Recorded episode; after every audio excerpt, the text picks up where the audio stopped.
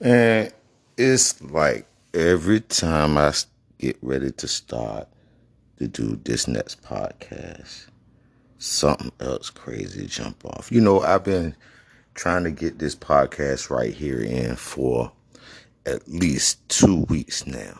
And um I, I'm real tedious about it. Well, I wouldn't say tedious, anal about it because I want to make sure I get everything in that I want to get in about what's going on right now.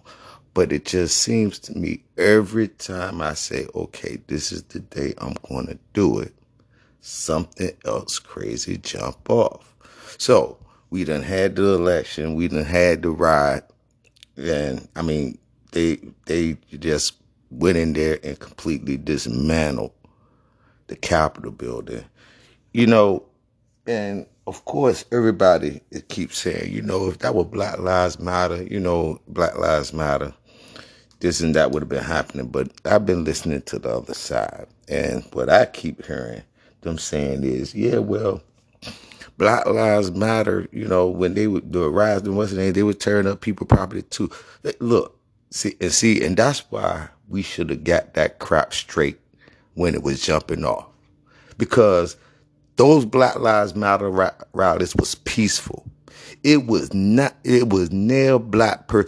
You go back and you look at that footage and you look around at the people who was tearing up stuff and causing all the kind of trouble. It, they was white.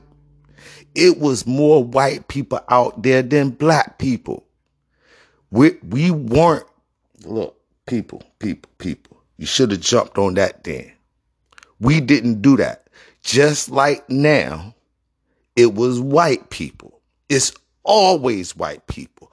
They tore up crap during the summer and they still, and that's why it was so easy for our president to lure them mother, mm, excuse my language, the mother fathers to the Capitol building because they hadn't had enough yet. They were stuck up in the house all of that time for the COVID and stuff, and they just snapping now, and they looking for any excuse to tear it up, and they tried to take over this country. It, it ain't nothing you. Donald Trump, Donald Trump tried to take over this country. That's what this all came down to. Everybody could say that it was just a mob and everything like this. This was a coordinated effort to a coup. The the riot and the people around was just fodder. It was just a distraction. It was a distraction to keep everybody mind off of what was really going on. That Donald Trump sent his boys, the Proud Boys, and a couple of more other of those racist redneck groups. He sent them into that Capitol building to do his bidding, to take out Congress so he could run this, he can declare martial law and he could take over this country. That's what happened. All, everything else was just sauce for the goose. And if anybody think that this stuff was just random, you're crazy. You're crazy. This is all about one thing. This whole thing is about one thing. This about that black girl. This is about that black girl. They got it in their head that, yeah, is no way Kamala Harris would have been elected to the president if she to the presidency if she had ran against Donald Trump. So they put Joe Biden up because they knew Joe Biden could beat him. And then he picked her as vice president, wait a year or so, and then he leave office. And now they got to take orders from a black chick. Listen to what they telling you people. Listen to what they saying. They, we, we want to take our country back. When they start talking like that, it this take it back from who? Who are they trying to take it back from? You just had a black president, a, a man, and now a woman. You gonna make us listen to a black woman? These, and that's why it's not over. They not in office yet, at least up until now. It's not over. They do not want to see that black chick in office. And that's what this is all about. You think that them, if you think them motherfuckers is gonna stand by, excuse my language again, and let Kamala Harris run this country, you are mistaken. They're gonna do whatever it take to make that not happen. They'd rather watch the world burn first.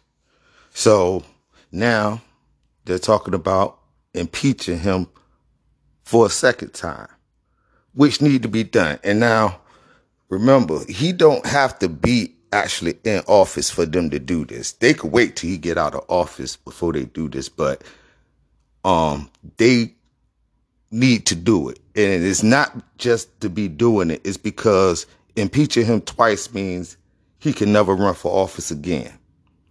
And you can't allow him to be put in a position where he could control this country again. You just can't because the next time it happens, he's not going away.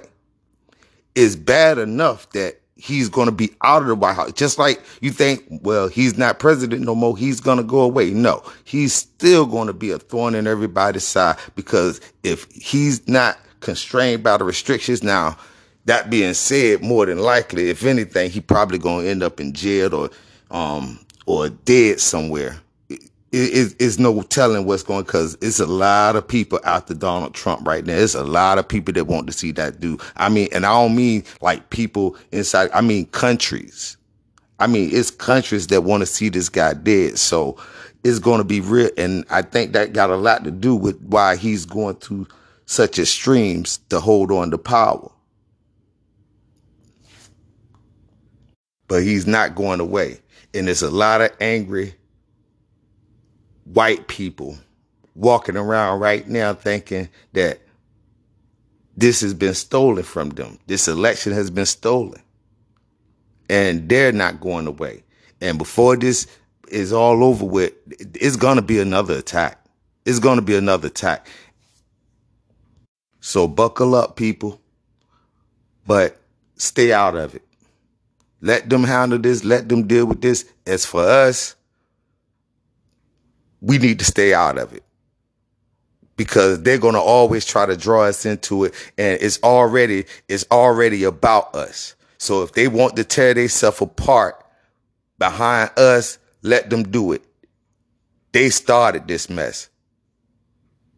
Let them clean it up